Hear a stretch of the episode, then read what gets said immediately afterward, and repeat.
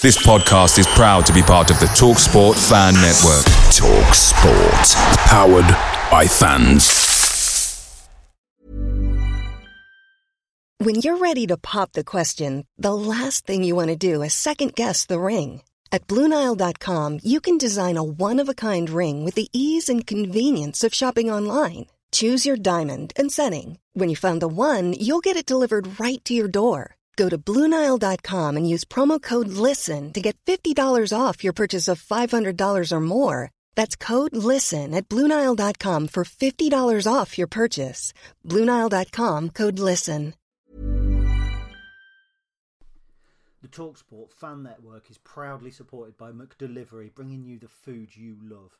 McDelivery brings a top tier lineup of food right to your door. What will you choose?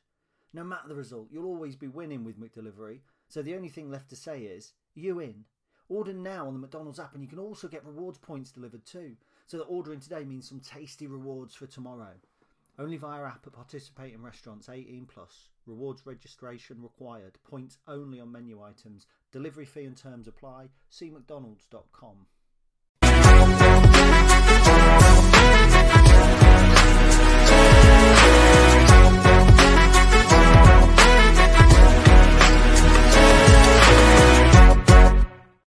Hello, everyone, and welcome along to this edition of the Real EFL podcast. I'm one of your hosts, Matt Arles. Of course, usually I'm talking all things League One, but tonight I'll be doing something slightly different, as we will explain in just a few moments' time.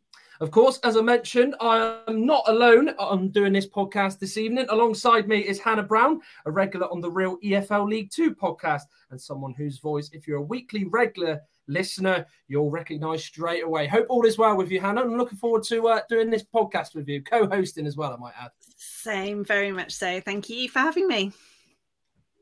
No problem at all. But the introductions don't stop there as we are joined by a man who is around 35 years of experience in the professional game as both a player and as a manager. His entire playing career saw him play in the Football League with the likes of Wigan, Grimsby, Lincoln, Mansfield, Notts County, Queen's Park Rangers, Notts County again, and then finally end his career with Scunthorpe in 2009. Plus, he's even forged a managerial career which has been ongoing since 2010. He has managed in England with Scunthorpe, the Republic of Ireland, he's managed in with Sligo Rovers, he managed in Scotland, managing Motherwell to be precise, and even spent time as head coach of the Northern Ireland under 21s and more recently leading the men's senior side. It's a big welcome to Ian Baraclough. Thank you for coming on. And how are you doing, Ian? I'm good, thank you. Good to be here. Thanks for inviting me. Looking forward to a chat.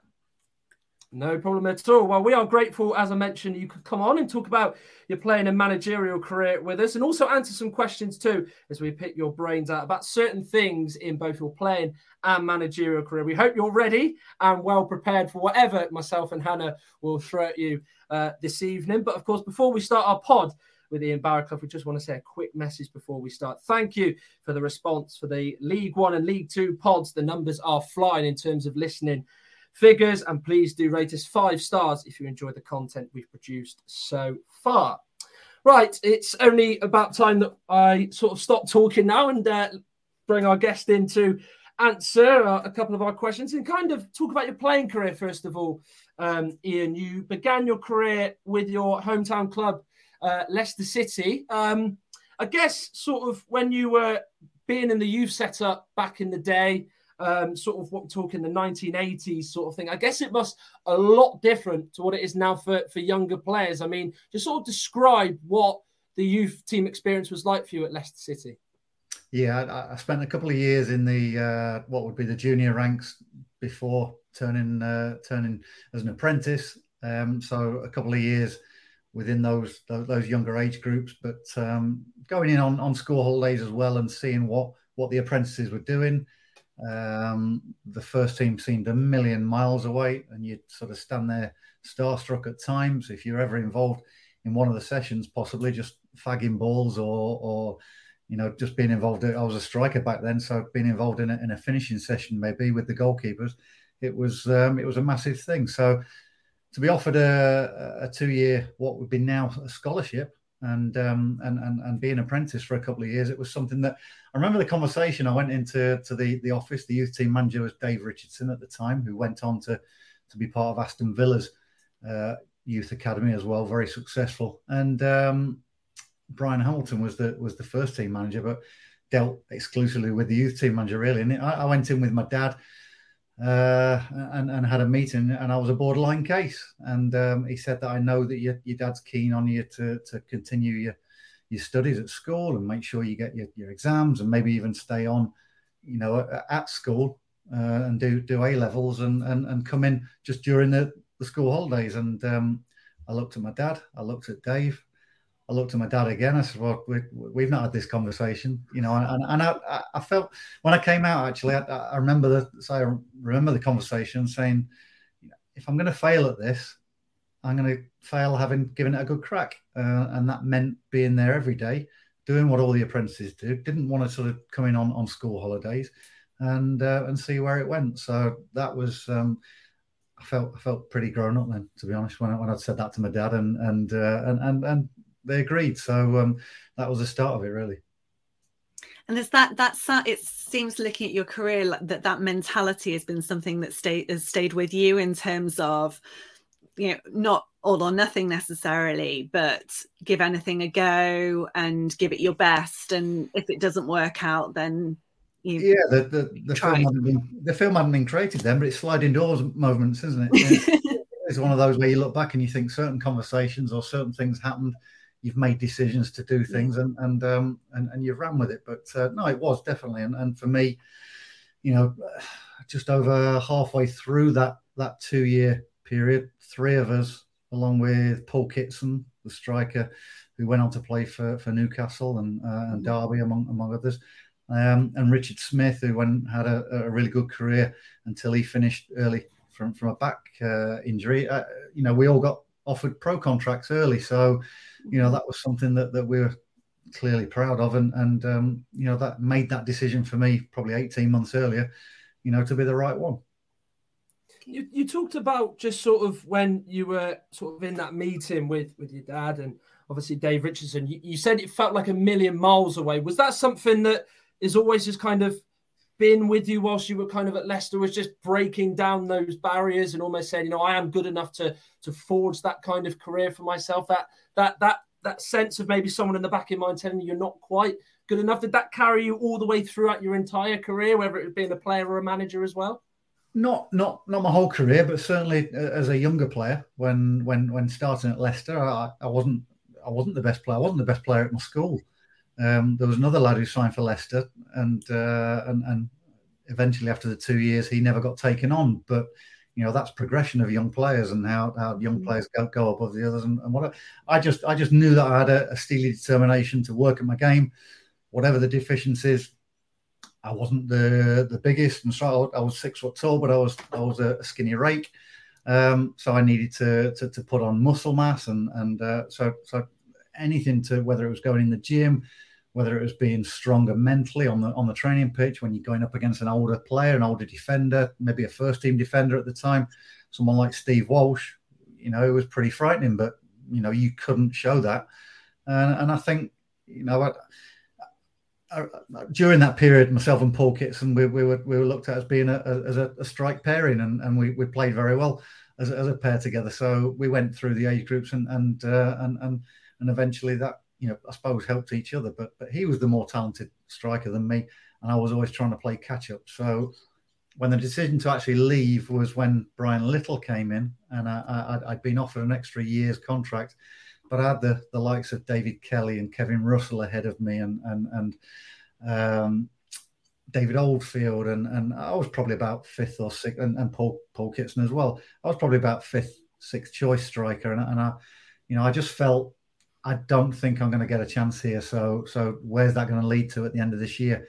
I had a couple of clubs. I'd been on loan to Wigan, um, and, and eventually I went on loan to Grimsby under Alan Buckley, and he was interested in taking me at the time. And I just thought, no, I want to try and play first team football. And, and you know, I was I was 19 and um, I'd played a couple of times for Leicester, but it was um, it, again it seemed it did seem a million miles away. So no, making that decision to to come away from a hometown club and and try and make it elsewhere, lower down the pyramid, albeit albeit with Grimsby they'd just been promoted to the what is now the championship. It was um, yeah, it was a, a decision I had to make. And where did where when did the metamorphosis into a defender happen? Um, if you started off as a striker and when you left Leicester, you were a striker. I when when I talk about my playing career, I was I ended up being a jack of all trades, master of none because I, I with 700 games, I suppose you know it's it, it's it's quite a lot more than most, but yeah. probably due to the fact that I could play in different positions and mm. and, and, you know if if someone was out injured, I could play there and and there was a, a few clubs that I that I I nailed down a position. I was a, you know a, a central midfielder or a left midfielder, come left back, and I played a, a season at QPR at centre half, and it was a mm. sweeper. But you know, ma- mainly it was I was either a central midfielder, a left back, and then towards the end, a, a, a you know, a, a centre half that, that probably played in a three. Well, you're very much like a Swiss Army knife, I think, instead of the uh, jack of all trades. Um, just kind of talking about when you went to Wigan, first of all, obviously, you mentioned Brian Hamilton. He was the manager there when he signed you on loan at 19. Was that the reason why you ended up going to Wigan? I guess as well, a Wigan Athletic, very, very different to what you saw prior to Dave Whelan in this DW Stadium and all the success that, that followed after that? Totally different, totally different. Springfield Park was a million miles away from from where, where the DW Stadium is now, as in you know stature and the way it's uh, the way it's been built. No, it, it was a um, it was a, a typical old third, fourth division ground, very open one main stand that, that probably you know allowed the, the wind to whistle right through it on a, on a January afternoon or evening. Um, and it was uh, going into a.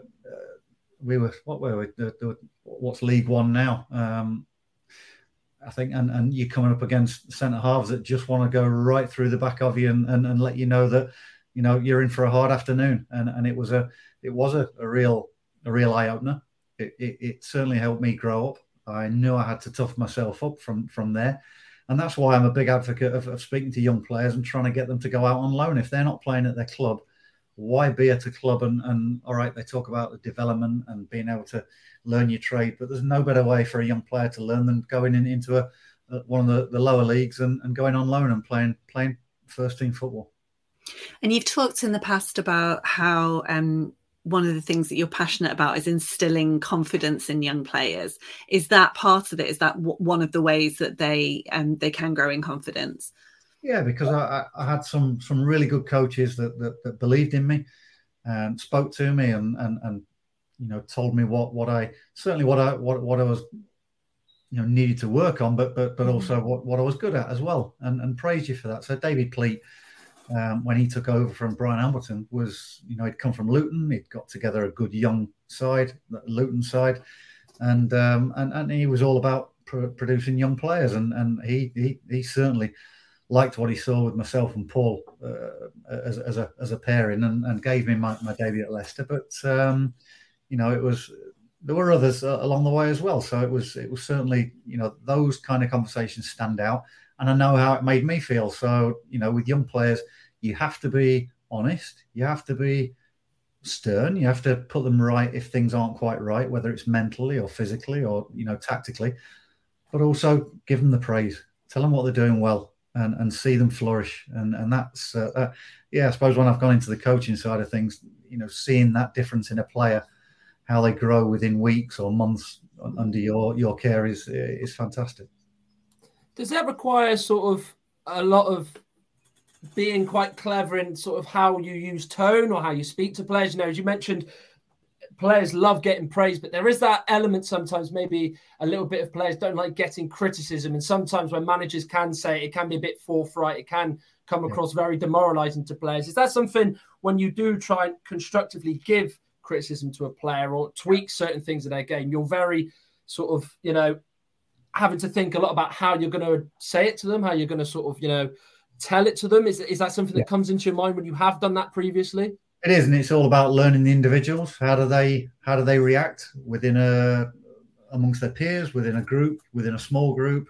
Is it a one to one? Is it something where you you might have said something in the dressing room to them, but you need to back it up and clarify it further down the line? So maybe played on a Saturday might might not have gone right, and and you know you need to speak to that person one on one. And that's all about learning about what individuals are like and, and getting to know them as as people as well.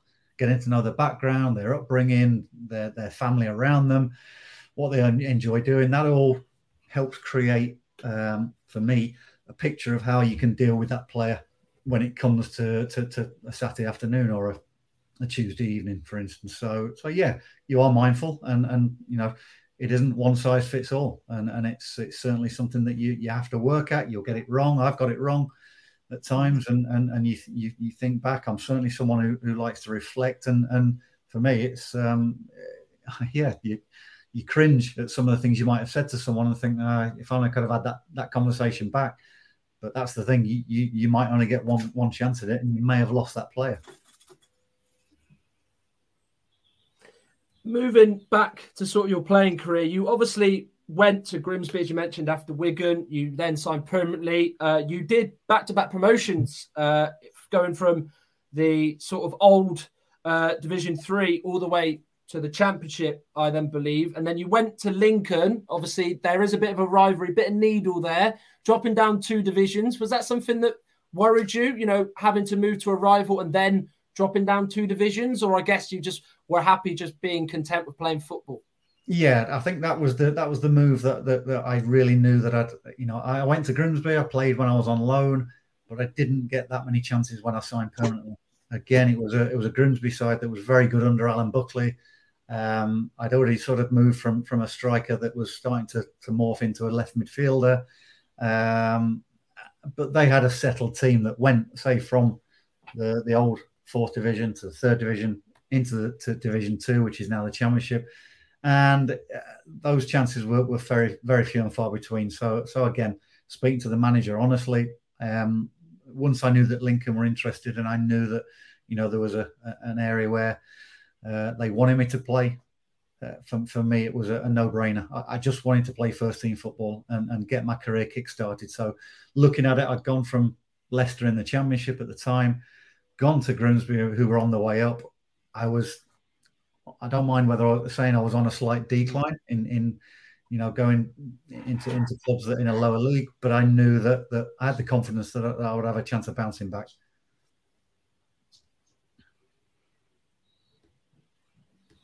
I mean, obviously, you know, as you said, you, you were at Lincoln. Um, then you made the move to Mansfield. I remember seeing the manager that you had, Andy King. You said a quote that he was a really good manager who got the best out of me. What was it particular about him and his style that really brought the best out of you as a player?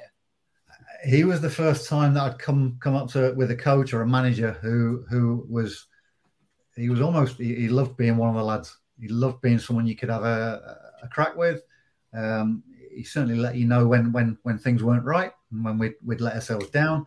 He worked as hard, but he also enjoyed you know joining in with the training as well. He was a really talented player, and Andy, and um, you know those that are old enough to remember him when he used to play for for Everton. You know he was um, he was someone who was right at the forefront. I think he had to to finish through injury early as well, but he just just his manner, the way he was about you, he put you at ease. He um, he liked me he he wanted. He thought I was I, I, was a better player with the game in front of me. So that was the first, probably the real time I'd started playing left back, and and, and I did, and he, and he encouraged me to, to go forward. He saw the attacking side of me as a player, and, and he, encouraged me to get forward as much as possible. So for me, you know, and, and Andy could have probably managed in the, the you know football nowadays where where those fullbacks weren't weren't defenders first and foremost. They were they're attackers, and and and that's almost like the modern day fullback now, and and someone who I, uh, I look back say fondly at um, a lot of his methods, the way he went and did things, and the way the way he spoke to players. Although he could, like you say, he could um, he could certainly fire into you. Is there one of the managers that you played under um, as a player that was has been more influential than others in terms of your managerial style?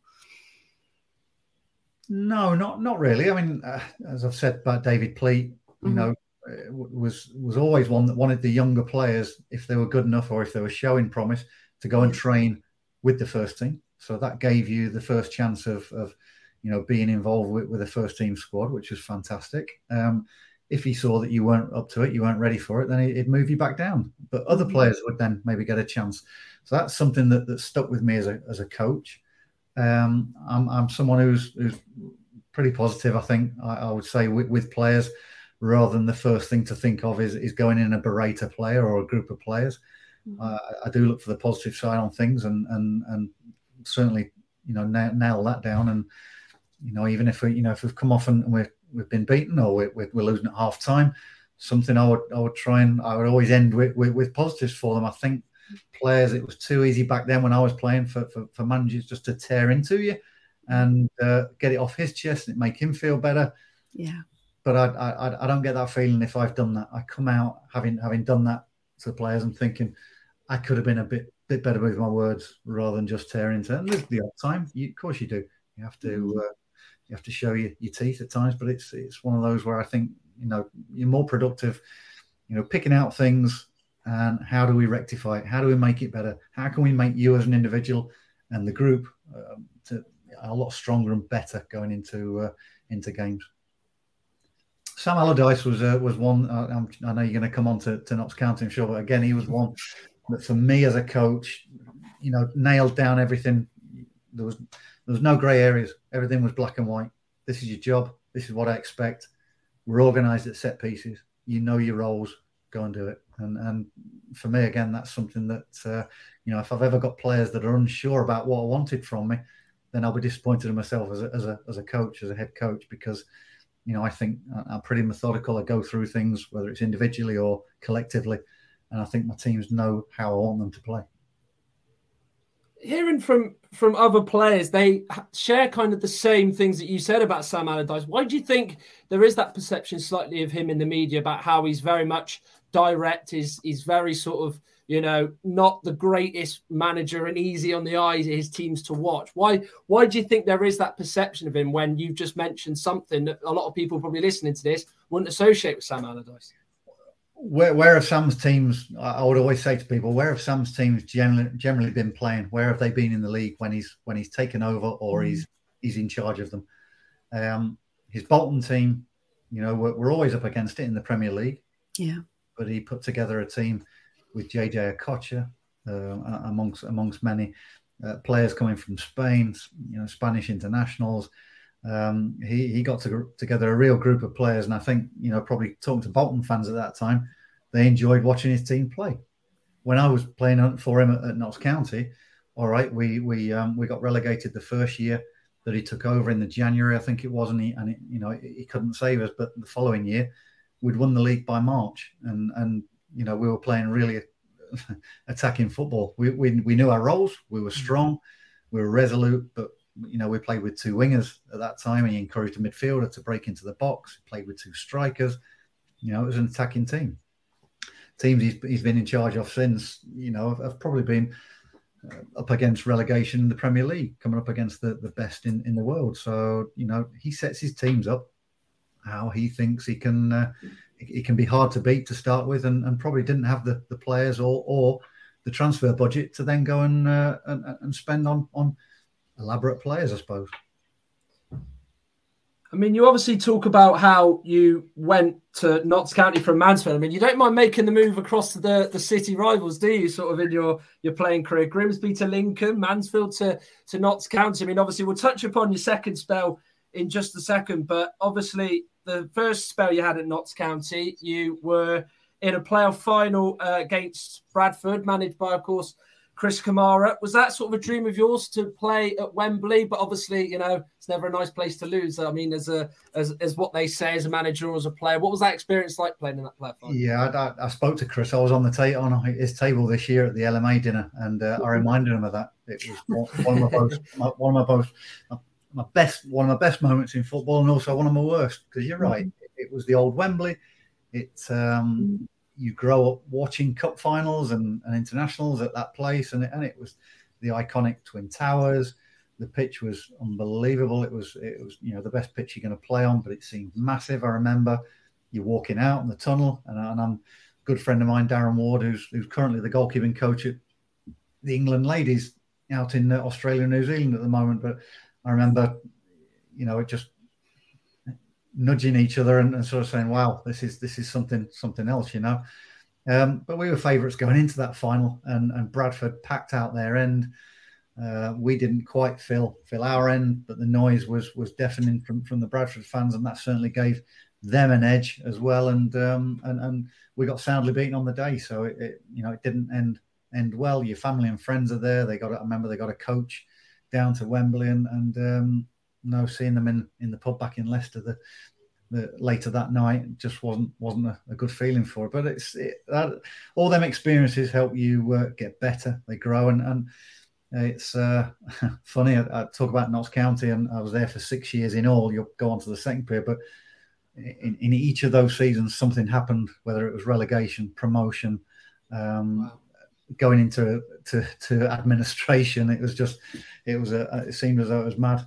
So it's time to take a break. It's gone really quickly already, but um, we're just going to take a minute to uh, hear from our sponsors. It's time to start planning your next holiday adventure. Whether you're traveling to Germany for the Euros or taking your partner or kids on a much needed break to the Balearic Islands, downloading NordVPN is a must. NordVPN allows you to watch all sporting events, TV shows, and films which are not available in your region by switching your location in just a click to one which is showing the content. So if you're away with the family and don't want to miss any of the action from your favorite EFL team, then NordVPN is the service for you. NordVPN also acts as your cyber bodyguard whilst online by protecting your personal data and other sensitive information like card details and passwords from falling into the wrong hands for just the price of one cup of coffee per month and can be used across six, yes, six different devices. To get the best discount off your NordVPN plan, go to nordvpn.com forward slash realefl. There's no risk with Nord's 30 day money back guarantee, and you'll help support our podcast too. The link is in the podcast episode description box. So a massive thank you to NordVPN for supporting this podcast, and you can too by going to nordvpn.com forward slash realefl to get a discount. The link is in the description. Away days are great, especially when your striker bag's a last minute winner, but there's nothing quite like playing at home. And do you know what? The same goes for McDonald's. Why not maximise your home ground advantage with McDelivery? Are you in? Order now on the McDonald's app at participating restaurants. 18 plus serving times, delivery fee and terms apply. See McDonald's.com. Um, you then make the move to Queens Park Rangers, uh, obviously, who were sort of in the second tier or, or old Division One then. Um, you had three years there, just over three years. Um, you were in a team that wasn't the the most exciting for quite a little bit of it. It was always seemingly fighting above the drop zone. You did go tenth one year. I saw under um, Gerry Francis, but one thing that really did stick out. You were teammates with Vinnie Jones and Neil Ruddock in the same side, which I mean was uh, must have been something for you. Knowing, I mean, you were you would have been what sort of nearly thirty at the time. I mean, you must have some stories about Vinnie Jones and uh, Neil Ruddock sort of causing a bit of a ruckus, shall we say, possibly. Yeah. And maybe did they live up to their to their names, their reputation a little bit? They did. I, I, I signed just on deadline day, which um, you know is not like the deadline day now. You know, it's transfer windows in, in and, and it ends in September, and it, the window opens again in January. And so, but I, I signed in the third. It was always the third week in March, the end of the third week in March, and and I, uh, Notts County. I, again, more stories about Sam Allardyce, but he wasn't too pleased that I wasn't signing a new contract. Hmm. He thought I'd been tapped up. I um, refused to answer my phone at one stage. It was the very early mobile phones as well, but I remember turning that off. I think I made a phone call to, to my agent. It was the first time I used an agent. Uh, I made a phone call to a telephone from a telephone box just to make sure that I wasn't on the home phone. Um, it was crazy, and then and then the move actually went about just on the final day. And I think I think he, Sam was taking the, the group to somewhere like Chester, I think a hotel up in Chester, Wrexham, that sort of area, and, and having a, a jolly two or three days away before the games mm-hmm. on the Saturday. And um, he made me travel there, pulled me in straight away, and, and said, um, We've just sold you to QPR. All right, okay. Did you know that earlier, or no, no option? Just had, you just had to accept it. Did you make Did you make me come up all, all this way because you know you, just to you know add an extra couple of hours onto my journey? He says so. Go down, go down there and have talks. He says not that too much talking is going to go on because I'm sure you know you're already signing anyway. And, um, and it was it was yeah it was um, it was dealt with like that really. So it was uh, one of those where okay I went down to QPR and and you know we were fighting relegation straight away. So and I think a week later, that's when Razor came in and Vinnie. and um, we we did stay up actually with a with a couple of couple of games to go. But um, no, as you can imagine, two shy boys they were, and uh, you know when, when it came to doing your initiation song, I think Vinnie stood up on a table, did his uh, Mac the Knife rendition. Um, and, and I can't remember what Razors was, but it was it was yeah one of those where wow we're, we're in for a bumpy ride for the for the next my uh, one of my dad's friends is a massive QPR fan, so growing up, I'm a I'm a Stockport County fan, but I'd go whenever when QPR were playing up here. So I was at Maine Road that last well the, their last home game um, when I think it was a two-all draw, and uh, they ended up doing a kind of lap of honor because it was the last home game before they went down. But yeah. one of my dad's favorite football stories ever is Vinnie Jones scrapping with Kinkladze in the tunnel before the game. I, I, I was going to come on to that because I, I I was always one that sort of was one of the last ones out of the out of the dressing room. So um, we'd been revved up by uh, Ray Harford, God bless his soul, mm-hmm um, and we we we we went. Uh, so the old Maine Road, you came out in the dressing room. Mm-hmm. The away team turned right, and then you met the home team because they were coming from their dressing room, and then we turned left. They turned right to go up the tunnel. So I've just come out the door to go into the, the early part of the tunnel, and um, and I hear all this commotion going on around the corner, and uh, you know we we talked about Georgi Kinkladze being a uh, someone who needed to be cabined up. So we've got to be careful. We've got to make sure that we, you know, we don't um, we, we, don't allow him space. And and um, Vinnie, I think, took it to the extreme because as I was coming around the corner into the tunnel, he had him up by the throat. He was being backed up by Razor at the time as well, and uh, and and he all kicked off in the tunnel. And uh, and there was me, you know, just what what what's, ha- what's happening? I've, I've never seen this before. And then to cap it all, Georgi Kinkladze scores with a, a, free kick, I think, in, in the first two minutes. And we thought, all right, well done, well done, Vinnie. so, but that, that, was, that, was, the infamous uh, own goal by Jamie Pollock, mm-hmm. where he, uh, okay. he, he knocked yeah. it up and, and went to head it past the keeper, well, into the keeper's arms, but headed it into his own goal. So uh, a two-all draw, which which was, yep, we we were, we stayed up and that relegated Man City. Yeah, we were in the city end, and Ray's there with his um his QPR shirt on, but zipped up, and he's got this strong Cockney accent. I was like, just be quiet. I'm, I can not remember how old I was, but I was yeah. not enjoying this experience because he had a tendency to be very vocal. Yeah. Um, but it was all fine, and he went home happy. So just just great memories because the, the you know main, Maine Road was a, a fantastic old stadium. Mm. You know, mm.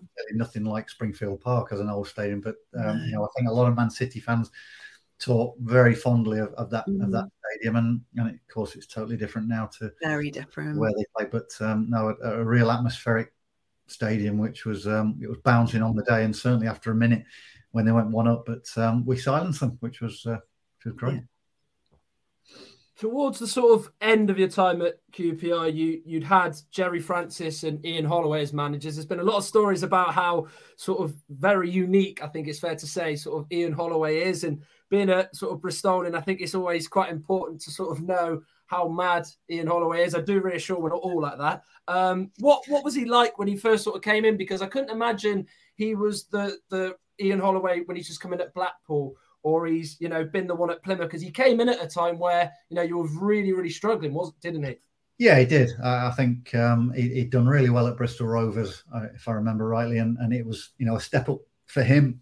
Clearly, taking charge of his old club that he used to play for as well in the old First Division, and the early part of the Premier League, and it was um, you know for him he, it was a it was a big step for him, and and quite rightly he was he wanted to nail down certainly one or two rules. He um, he wanted people to enjoy themselves and to express themselves, but he was big on respect, and that was something I remember. Uh, know, I take from from his time. He, you know, how you treat other people, how you treat the, your mm-hmm. teammates, how you treat other people within the, the football club.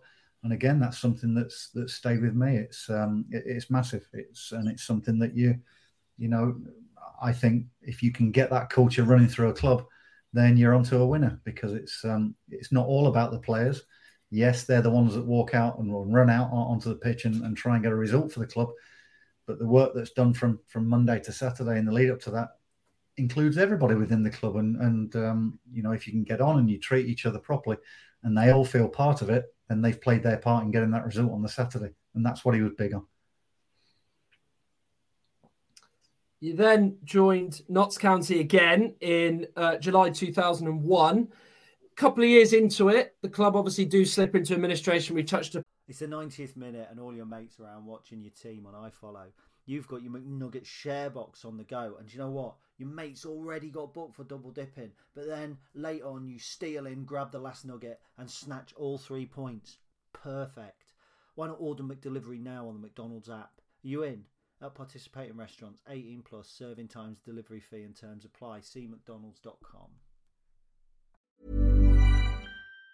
Planning for your next trip? Elevate your travel style with Quince. Quince has all the jet setting essentials you'll want for your next getaway, like European linen, premium luggage options, buttery soft Italian leather bags, and so much more. And it's all priced at 50 to 80% less than similar brands. Plus, Quince only works with factories that use safe and ethical manufacturing practices. Pack your bags with high-quality essentials you'll be wearing for vacations to come with Quince. Go to quince.com slash trip for free shipping and 365-day returns.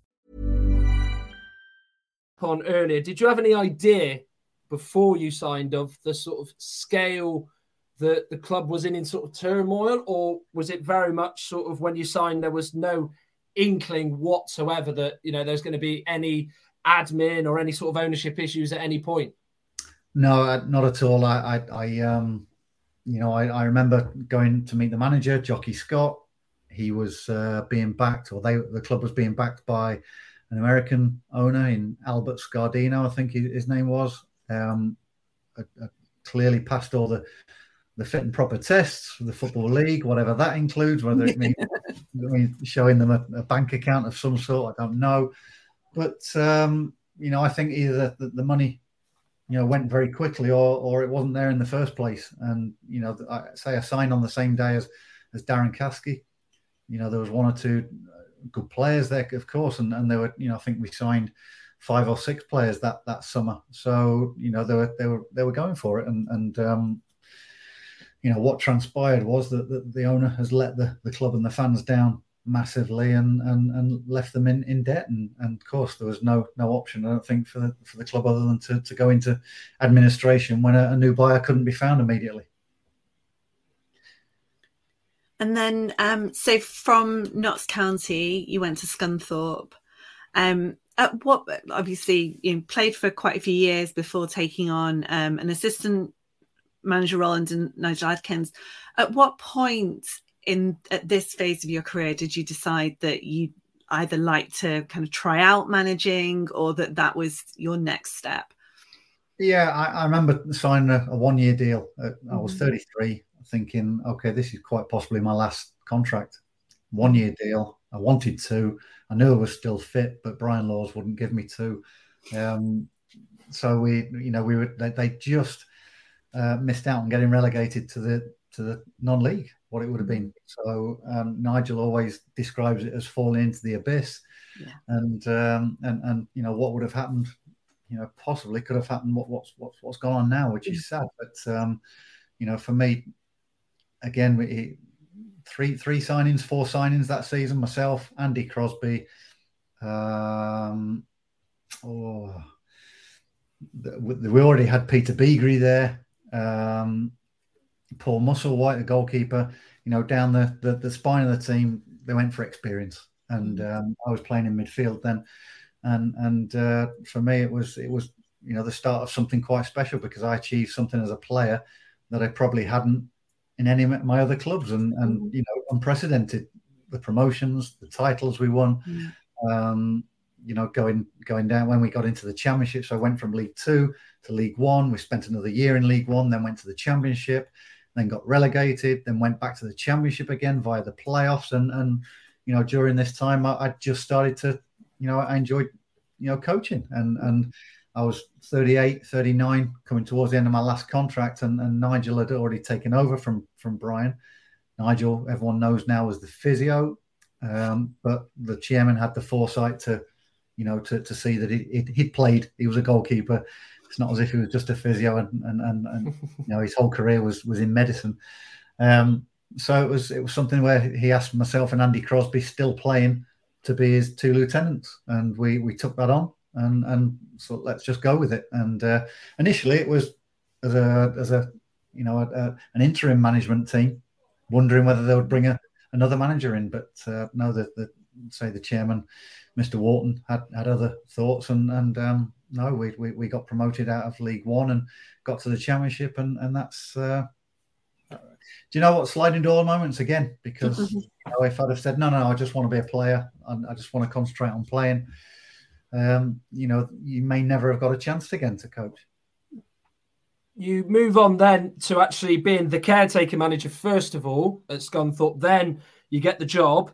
Obviously, Nigel leaves to go to Southampton, which I think probably you couldn't really begrudge, given, I mean, no disrespect to Scunthorpe, Southampton is certainly a lot of a bigger club than, than Scunthorpe, but obviously they were a division below. Was it a real surprise, first of all, that he left to drop a to drop down a division? But were you equally surprised, kind of, I guess maybe the phone call or sort of any sort of inkling that you would have had that you might be the caretaker manager at all, or how did that kind of transpire?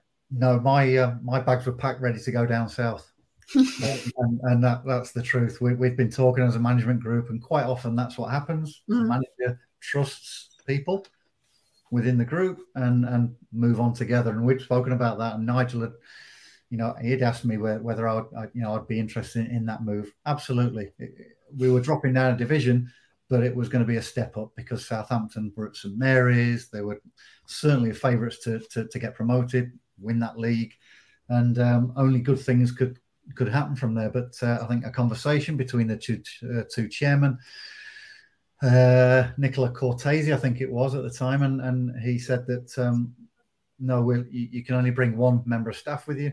Um, I think in a conversation with Mr. Wharton had said, no, no, no, we don't want the whole team going going down and, and losing what we've what we've worked so hard for.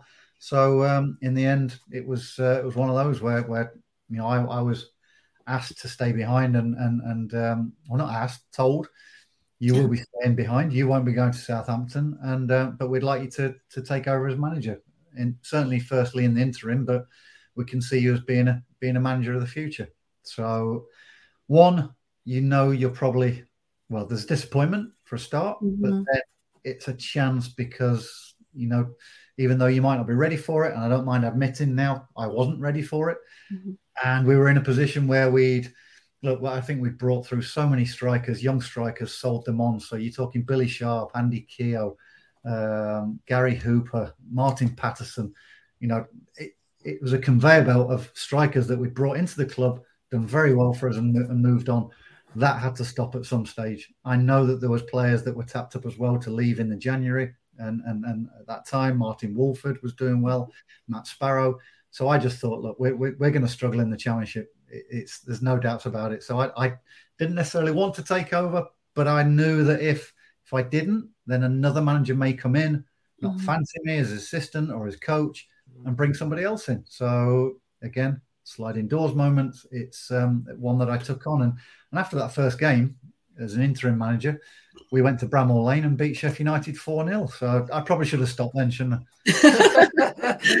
was very, it was, a, you were interim manager for a very short amount of time before you were permanent. Did, were they ever very clear in that, you know, it, it was a very short trial period and they expected you to be appointed as the permanent manager? Or was that as much of a surprise to you as, um, as anyone else? No, I think the chairman just, as he explained afterwards when he did offer me the, the full time role, he, mm-hmm. said that you know we we we wanted to offer it to you, but um, and probably quite rightly, we wanted to see how it fit with you, yeah, whether it, whether it was comfortable or not.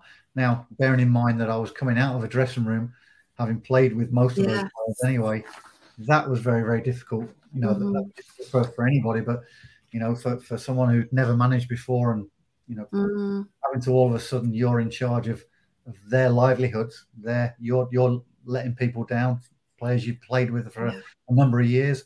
Um, that was that was tough, and and certainly in a, in a team that was uh, that that was struggling in the league, albeit we weren't in the bottom three, and the first time that we we, we dropped into the bottom three, we got beaten by the the bottom club Preston at the time, and um, I got sacked that night. So the first time we dropped into the bottom three, off the back of a conversation with the, the chairman to say, look, we expect possibly we're going to get relegated, and if we do, mm-hmm. we want you to to have the chance to to come back in the the following season and, and bring your own players through. So promise it that was a big big learning curve. Don't yeah. don't listen to, to every promise that gets made made to you, and and um, you've got to win games of football. Yeah, ruthless.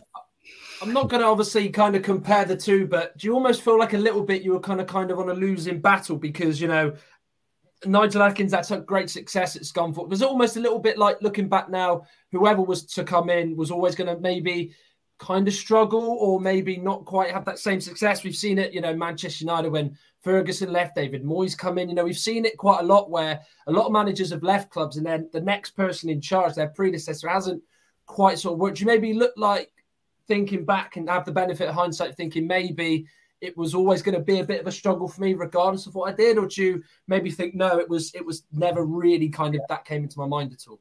No, hence my bags were packed for Southampton. When when Nigel had the conversation, I said yes, I, I, I want to come with you and you know build a, a coaching uh, coaching career first of first of all, and, and certainly to go to a, a bigger, better club like Southampton. I, you know, I, I, was jumping at the chance to do that. So um, for me, you know, disappointment, getting over that of not doing that initially, and then saying, okay, well, let's see where we go with it. And um, I brought somebody in who was very experienced manager at the time, Steve Parkin. So, you know, I wanted someone around me who'd got that in, that uh, experience and and you know could sort of let me know the pitfalls and where where I, I may be able to you know get be better in certain areas and and and um, you know I I probably look back at that period and think oh I cringe a little bit and some of the things I might have said or done or or you know you had to learn quickly and and that's something you know I hopefully I, I ended up doing and, and taking into my next role. Um, you had a little bit of time off between leaving Scunthorpe and, and joining Sligo Rovers eventually. How did you spend that time? You, have mentioned that you are very reflective, and you know there are things from Scunthorpe that you took into your next role. What what else do you do with like in that kind of decompression? I guess scouting, watching games, watching plenty of games, and, and I've always done that. If, if I've been out of work, I will go and watch uh, as many games as I can, whether it be on a Saturday, football league level, um, whether it be in, in midweek, whether you know under 21s levels. It's mm. um, you know having that database of players, that knowledge is key for going into your next role, wherever that might be. And uh, so that's something I've, I've always tried to do. Sometimes it's been for, for other clubs, scouting. So you're actually putting something onto the laptop or a report you're putting mm. that in for someone, which is, is, great to be able to do that um, because it's also a you know another string to your bow. Whether you, you go into the scouting side or the recruitment side, or something that I'm I'm looking at doing. Well, I am doing in September. I'm doing a, a director of football degree at Manchester Met. So you know it, it's it's always something where you can continue learning and continue um, putting something you know that's on on your CV. But um, no, watching watching plenty of games, plenty of players and being ready to, to act upon it when you you know that chance does come. And when you started at Sligo Rovers, how did your approach change from being a player manager with a team that you knew very well as peers as much as um, as managers as a manager at the beginning? Did you kind of consciously change your approach going in and and starting a new role, or was it just an evolution? Yeah, I think it gives you a chance to go into somewhere fresh where nobody knows your style of coaching, mm-hmm. nobody knows your style of management, nobody's wondering. Well, everyone, all the players, all the staff are wondering how you're going to react to certain situations. Uh, again, I just I just wanted to to build on what we what we we'd done at Scunthorpe, really, in, in in respect of bringing young players in, giving them their chance, giving them plenty of praise, giving them um, you know individual learning plan, if you like, for for, for players and uh, and growing a culture of, of being together. And and um, no, I, I, took on a team that, that, that had been successful under Paul Cook in the cup competitions, but um, hadn't quite been able to last the distance and, and win a league. So um, to go to Sligo and, and, and actually go and win the league in the first year, first time in 35 mm-hmm. years, take it out of out of Dublin was something very special. And I know you know the area, the the, the town now still look back at it uh, very fondly. And, and we had three great years in in in winning trophies, being successful. So it was um, no a really really uh, key part of my my role that that I, I know first time managers if they get sacked 50% get back into work 50% don't and and I wanted I was lucky that after 11 months I was given the chance to, to go to mm. Sligo and and um, a different culture a different way of of working in a different country and mm. um, you know I had to learn very very quickly and, and, we did and we we say we were very successful so proud of, of playing in Europe at that time Champions League and Europa League and and so it was a big learning curve for us what did you feel um, accepted by the Irish footballing community, or, or, was that an uphill battle as well in terms of the change in culture and, and playing style potentially? No, I, th- I think you have to you have to sh- you know show that you're confident, show that you've got the knowledge. Like mm-hmm. anywhere you go, it doesn't matter what what what country whether it's a different country or whether it's a different club. Mm-hmm. You know, everyone's looking at you to say, okay, what's your what's your thoughts? How are you going to play? What's your style of coaching? What's your style of management? How do you mm-hmm. treat people? Um, and and for me, I think it was a we had to hit the ground running. I think I, I, I signed my contract on the Thursday, and we were playing on the Friday night, the first game of the season. So I had no preseason. Yeah. And um, and we were we were right in, in in the battle. We we had a man sent off in the first half of that game away at Shelbourne. So my first team talk really at half time, we were down to ten men and it was one where I was I was encouraged by what I'd seen, but we needed to be better in certain areas. So I, you know, I think there was a couple of lads having a go at each other. So I calmed everything down, said, "Hey, my time to talk," and um, and and you know, this is how we're going to get ourselves out the out the mire. And we we ended up getting a, a late equaliser uh, from from a set piece that we'd um, we talked about, and uh, and that set us on the on the road. You then walked in at Motherwell. Obviously, your back's probably up. You're feeling confident. You're feeling 10 feet tall. Obviously, it did end a little bit disappointingly at Sligo, but you certainly made a good impact, had a really good legacy. Did you walk into Motherwell perhaps maybe feeling a bit overconfident because of the good job you've done at Sligo? Or did you walk in there and, and see it was struggling and almost know straight away it was going to be a very, very tough job for you when you walked straight in? No, I, I think well, initially, you know, to leave Sligo, I was disappointed because you know to hit the depth of fourth in the league and get mm. sacked. You know, we were going to go and play against uh, Rosenborg in in the uh, in Europe the following week, I think, and um, I never got the chance to, to do that. So we, we weren't struggling. And six weeks earlier, we just won the All Ireland Cup, the Setanta mm. Cup. So um, you know, I didn't expect to get sacked, but again, harsh lesson. Anything can happen in football and um, so I and I think it was then uh, maybe what was it? Probably six or seven months before taking on taking the Motherwell job. So and I knew that you know that that it was it was going to be a struggle because Motherwell, uh, uh, having a look at the results, they'd struggled all season.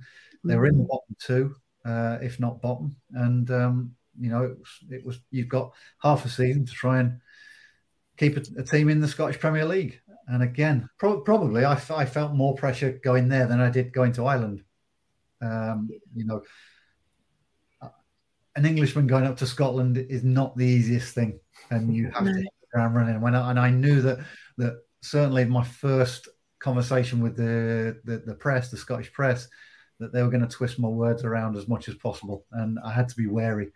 And uh, and they put me on the back foot because they said that I would, you know, I claimed that I'd said that we we were we uh, should have the expectation of going and winning the league. And I'm like, well, no, I didn't actually say that.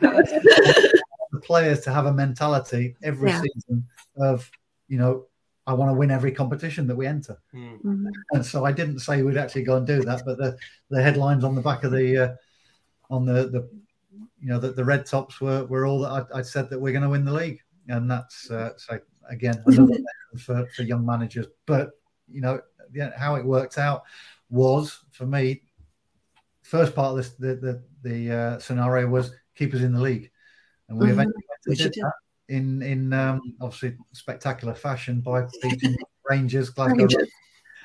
Uh, over two legs, and not only you know by the skin of our teeth, but we beat them three one Ibrox in the first leg, and then three 0 back at home. So it was um, it, it ended up a fantastic uh, end end of the season. And then you know you bring in new players in, you know, Mhm. to start the new season. I think I, I was given seven games. So again, it's uh, it's it's it's a harsh harsh lesson of um, you know where, where just be very careful. Don't sit back on your, your laurels. And, and I didn't. You know, we were working towards trying to bring these players through. It was going to take a little while to to nurture young players. There was some a crop of young players coming through the academy at Motherwell, which eventually went on, like Davy Turnbull now at Celtic playing. Uh, he, you know, he was one of, of, of a good few that were, were given the chance. So you spent a little bit of time um, at Oldham after you left Motherwell, and then um, on to Northern Ireland under 21s, and then the full team, and ultimately uh, left in October 2022 when you didn't qualify for the Euros. Knowing what you know now in terms of the team's kind of trajectory throughout this year, it seems like kind of throughout your career you've been kind of up against maybe unrealistic expectations of teams and uh, owners or um, or leadership who haven't given you the time that you needed. Was and, and and there was lots of success in like for the world cup qualifiers and it, it must be incredibly frustrating. I know that it's football uh, you know as an outsider it, yeah I, I don't know how there's not really a question in here is there but No, it- no, it- it- just really interested to see how how you kind of how how you live with a career like that I can, I can take it on from there because of the, you know, I, I, I- sat in the uh, the interview panel, the under 21s role. 1st question was, why do you want this job? We don't win games of football at this level. And they hadn't. For Wow. six years, they hadn't won a home game in, in a qualifier and they hadn't won an away qualifier for eight years. So taking on a, a group of under 21s who were either playing in the Northern Irish League or they weren't playing, they were at clubs in England or Scotland but weren't playing their first teams. And to bring them together, and um, you know, in our first qualifying year, we came runners up to Spain in in that with and we- amassed 20 points uh, and and with some great results along the way, and none bigger than than beating Spain on their home turf. And again, I think the first time they'd been beaten at that level in in something like 10 or 12 years. So you know, to to, to go there and, and beat them two one. Um, but for me, it was a, fantastic, you know, move for going into international football, you know, pitting your wits against not only the best players in, in Europe at the time for that age group, but also some of the best coaches. And and you know, the Spanish coach is now their their senior coach at that time. So um, know, but beating the likes of Slovakia and going to Iceland and getting a result there, who are strong at that age group, and and you know, and seeing players grow and developing players. My role was not necessarily to win games of football, but to develop young players to go to the next level at, at international football. And Mhm. um, and for me, you know, to see the likes of of, of Dan Ballard and Conor Hazard and Bailey Peacock Farrell and and uh, you know to name just a few uh, in within that team at the time. Jamal Lewis, it, it, you know, it was, it was just a, a fantastic time to, to be a part of. And three years, I thoroughly enjoyed that that under 21s role. But then, say, all things move move on, and, and Michael moved to, to Stoke and to be offered the, the national job, the full national job. Well, you know, not in my wildest dreams when I was a, an apprentice playing at Leicester did I think that I would be managing a, an international team. And, um, you know, for two and a half years again, bringing the, the young players through, nurturing a whole new group of players because Northern Ireland can't rely on a crop of players coming through year on year like England can. You know, we, it goes through cycles. So for Northern Ireland, it's probably every 10 or 12 years that you get a Mhm. group of players together that can go and Right. achieve. So for me, to my remit was to bring young players into that into that squad and work with them. And Mhm. again, yeah, promises that get get told. I signed a new contract um, to take on the, the Euros, and, and you'll be judged off the back of at least one World Cup campaign and one Euros campaign. Well, I, I didn't get that Euros campaign. Mhm. Um, you know, as, as we know, we got a, a favourable draw where you know I think everyone thought that there's a chance from pot five to possibly get one of the top two places in the in the the, the group, the Euros, and um, and, and they, they decided to, to move me on and bring Michael Michael back in. Which listen, that that's their their prerogative, but Mhm. the promise of, of getting the Euros gig for that for that year, and um, even though you know, it was it was never going to be as straightforward as yes, we've got a good draw, but you know, there's no guarantee of then getting in the top top two positions. And you know, as we've seen, the first four games, you know, one one win at Marino and three defeats. So it's um, it, it, it's not simple. It's not easy, but I loved every minute of it. How does your managerial style have to change managing a team where you don't see the players week in week out and yes you're affecting their development and and and their careers but not on a day by day basis yeah very difficult um, and you find new ways of of communicating and certainly when i took over the the national team it was during covid so mm. again mm. you know we're doing a zoom call now but um, you know the zoom calls then became that's where I, I, really learned about zoom calls and, and whatever yeah. uh, and it's it's one of those where you you, you, you try and meet players in a different way, away from their mm-hmm. their teams. You may go to the training ground. You know, the national manager it gives you access to, to a lot of places and, and clubs are very forthcoming when they're, they're, they're, you know if you're, you're coming to see a player, um, sit down, have lunch with them, meet them for a coffee somewhere, go and have something to eat, you know, away from the training ground, and learn a bit more about them as, as much as you can. And that's uh, again, that was a learning curve for me, but something I really enjoyed obviously we're getting close to, to sort of wrapping up, but we did have a, a couple of questions that um, came in. Um, it came from uh, a Twitter user, uh, Michael Leahy. He asked two questions. First of all, he said, Who's the favourite player that you coached while you were managing in England? So, obviously, presumably, this could stem from being the manager of Scunthorpe or being the assistant at Oldham. Who's the best player that you coached when you've been in charge of an English club or held a coaching role?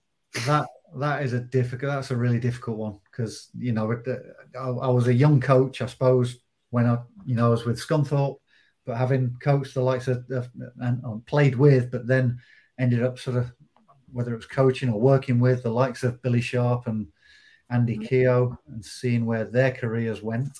Um, but it gives you a, gives you a good bit of satisfaction. Uh, Gary Hooper as well talented striker, ended up going to, to Celtic and doing well for himself there.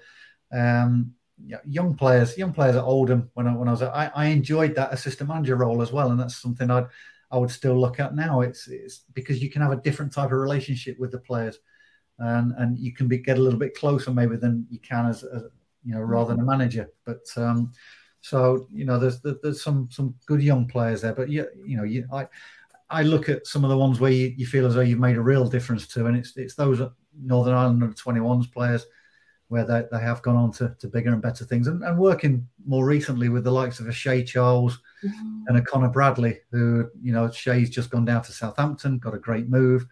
Um, but he played four international games before he'd even played one senior league, league game for anybody, which yeah. is madness, isn't it? And, and really, and Conor Bradley, like a breath of fresh air, plays for Liverpool played for Liverpool and hopefully gets his chance this year. But again, he played mm. four or five games for the national team, giving him his debut um, before any of that. And it's it's it's having that confidence to do that first of all, but also getting them to perform and make making sure that they they feel a part of it and they feel as though they're ready. So um, no, th- players like that, I think, is uh, is something that is, is special to me. And just quickly as well, uh, he also asked the question: What's a favourite story from a Northern Ireland camp? You've got to try and keep it short and sweet. I probably, couldn't share that. That's fair enough. Then. That's fair. we'll just end that one. No, no, no, no I've, I've, got a substitute question, so go on. no, no, no, no, they, they, the players love turning up and love being part of a, a group of friends, if you like. So yeah. to be like be, being involved with the likes of Jonny Evans and uh, Craig Cathcart, mm. Stuart Dallas, and Steven Davis. Well, they want to enjoy the football and they want to turn up and enjoy life as well. So at times you, you've got to have them let, let them have a uh, a night out, maybe at the start of the uh, proceedings. If you win a game, they like to celebrate because it, it, doesn't happen all the time. And, and being a part of that and being, you know, mm. being just amongst a group of people who have gone and achieved a great result, like we did against Bosnia in the, the playoff semi final to get through to the the Euros um, was, uh, was was special. So maybe maybe nights like that. um, I've got just a couple of last questions. I suppose the the most important thing is what what are you doing next? You mentioned the director and sport course. Um, what what's next? What what else do you want to do? So, yeah, my, my master's degree begins in in September, which uh, I'm looking forward to, but also very nervous about. Uh, it'll be two years of hard work. Um, back to school. I wasn't always the greatest at school anyway, but it's um, it, it, it, it's something I'm, I'm passionate about. Uh, I'm I'm desperate to get back into to, to coaching, management, whatever that looks, however that looks. And I'm watching watching games at the moment for for QPR. So um, you know, hoping to to find, um, I suppose, young players certainly before the end of the uh, before the end of the window to help them again to to try and uh, put together a side that can compete in the championship. But if something comes along in the meantime, whether it be management, coaching, uh, or a director of football role, even it's it's something I'm I'm, I'm ready to contemplate. I'm, I'm ready to go back in now. It's um, the break has been has been a long one. It seems a long one. It's been good. It's been allowed to spend time with my mm. partner, family, and um, and do things that I probably wouldn't have done. I've skied for the first time in this break, so, um, and still got the bruises to show for it. Um, but, you know, I'm I'm I'm a football man, and I enjoy working in the in, in the game of football now. Um, last question from me. One of the things that Matt and I found when we were doing our research is that you have the dubious honour of having the worst FIFA card rating ever. How on earth did that come about? I've been, I've been told this. Um, also, to caveat that, haven't I got a better shot than Neymar? Yes. On the yeah. That's a better claim to fame, I suppose. Yeah, it was that's the one. It's, it's so it's FIFA 10, and yes, you yeah. have a higher rating than Neymar. Yours is 88 and his was 85. I, I did say I'll always put a positive slant on things, won't I? that's true. That is very true. Um, but yeah, you scored a goal from the technical area at Scunthorpe. I I understand is the kind of the background to it. Not from not from the technical area at Scunthorpe. I, don't think. I don't think that's allowed. I think uh, no, I, I I did. I scored from close to the halfway line for Mansfield right. once. Um, but it's so far back that there's no recollection of. There's not. There is a recollection. There's no no video evidence, but it, it was. Although when I tell the story, it gets further and further. but it was uh, no. There was a, no. I, I, I don't know. I, I suppose for a defender or a midfielder, I think 50 goals out of, from 700 games wasn't wasn't a bad uh, return. No. No, it's not indeed. Well, it's been an absolute pleasure, uh, Ian, speaking to you about your playing career, your management career, and what is to come next, obviously, in the future. So, obviously, thank you for, for sort of giving up your time, and uh, we wish you well and good luck as well on uh, your sort of uh, two years master's degree. No doubt, obviously, I can certainly attest doing a, a degree is never the easiest thing. So everyone at the Real EFL sort of wishes you luck on that front, and uh, thank you again. Thank but just say, I've as a grown up doing a master's, you can totally get an NUS card. You'll love it. You can like be a student and get discount everywhere. It's my favorite part of my MBA. Fresher week. Yes. yeah, hundred percent. Well, all the best with it. I'm sure you'll be. Thanks very much. Thank you. Uh, just before we leave as well, remember uh, the Real EFL's Twitter username handle has now changed. If you weren't familiar or simply hadn't noticed, it has gone and changed to at Real EFL Social. So if you just type it in on Twitter, no doubt it will come straight back up. So my thanks once again to Ian Baraclough uh, for taking time out to uh, speak to myself and Hannah, and always as well. Thank you to Hannah for being such a fantastic co-host, and obviously thank you as well for your questions that came in to Ian. Uh, you've been listening to the Real EFL podcast. We'll be back very, very soon with all things EFL, League One and League Two to match as well. Have a very, very good week, and we'll see you again very, very soon. Bye for now.